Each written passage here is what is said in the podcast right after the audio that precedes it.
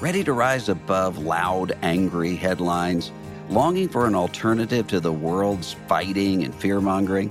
Christianity Today magazine offers a trustworthy, faithful perspective on stories that matter to you, from the church next door to movements and ministries all around the world. Subscribe to CT for full access to in depth reporting, insightful commentary, and redemptive storytelling, both online and in print.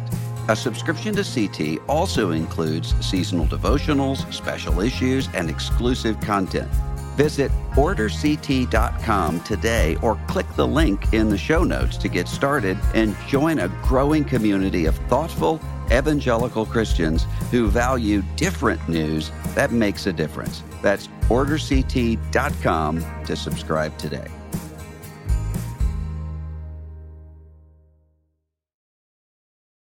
This episode is brought to you in part by Richmont Graduate University. The field of mental health counseling is growing rapidly. Richmont Graduate University can equip you to become a licensed professional counselor, integrating your faith into your clinical practice. Programs are offered in Atlanta, Chattanooga, and online. Apply today at richmont.edu. Welcome to Questions and Ethics with Russell Moore, where we apply the gospel of the kingdom to cultural issues and your questions about the Christian life.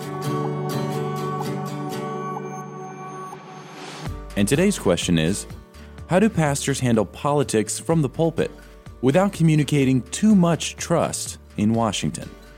Well, I think the first step is standing up and making sure that your people recognize that the things uh, that they're talking about or hearing about at the time are important. And they are. These are really significant issues, but they're not ultimately important.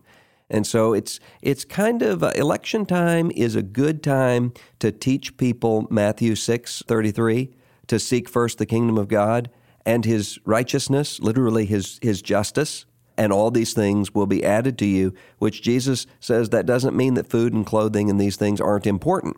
It means that the kingdom of God is ultimate.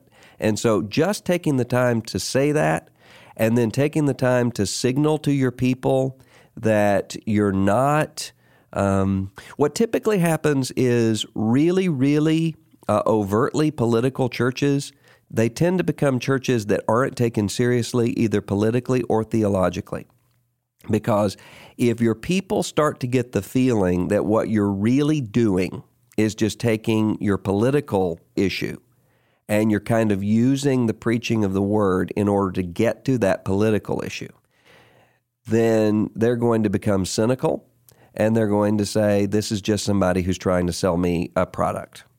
And so you have to be the sort of person who, with the very way that you carry yourself, you're speaking as one with authority and not as one of the political consultants. Uh, and that means standing up and speaking to political issues when those political issues are clearly revealed in Scripture, but spending time praying for people who are 1 Timothy chapter 2 for kings and for all who are in authority and not only and, and praying for them in a way that's not an announcement prayer I was um, in a church one time where people used to get up and, and the prayers were really about whatever the programming was in the church. So the guy would get up and say, Lord, as you know, we have our men's breakfast this Saturday, and Lord, you know it's at 8 o'clock, and Lord, you know that uh, registration is up until Wednesday at 5 o'clock, and we need everybody to turn in the registration ahead of time. We're going to have a great time. And eventually people realize this guy isn't praying, he's announcing the men's prayer breakfast, and he's using prayer to do that. So you're not standing up and using your time of prayer in order to praise the people that you like and to bash the people that you don't. But you're standing up and you're praying over time for all of your uh, elected officials, for justice, for, for wisdom, for uh, discernment. That tends to create a mood within the congregation that people eventually start to, to emulate.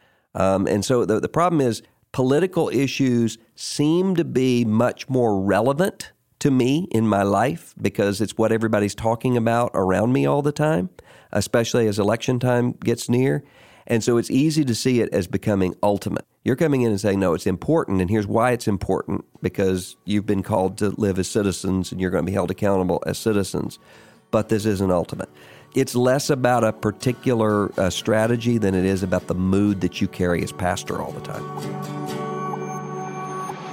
If you'd like to submit a question, email us at questions at erlc.com.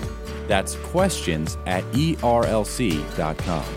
Or on Twitter and Facebook, use the hashtag AskRDM.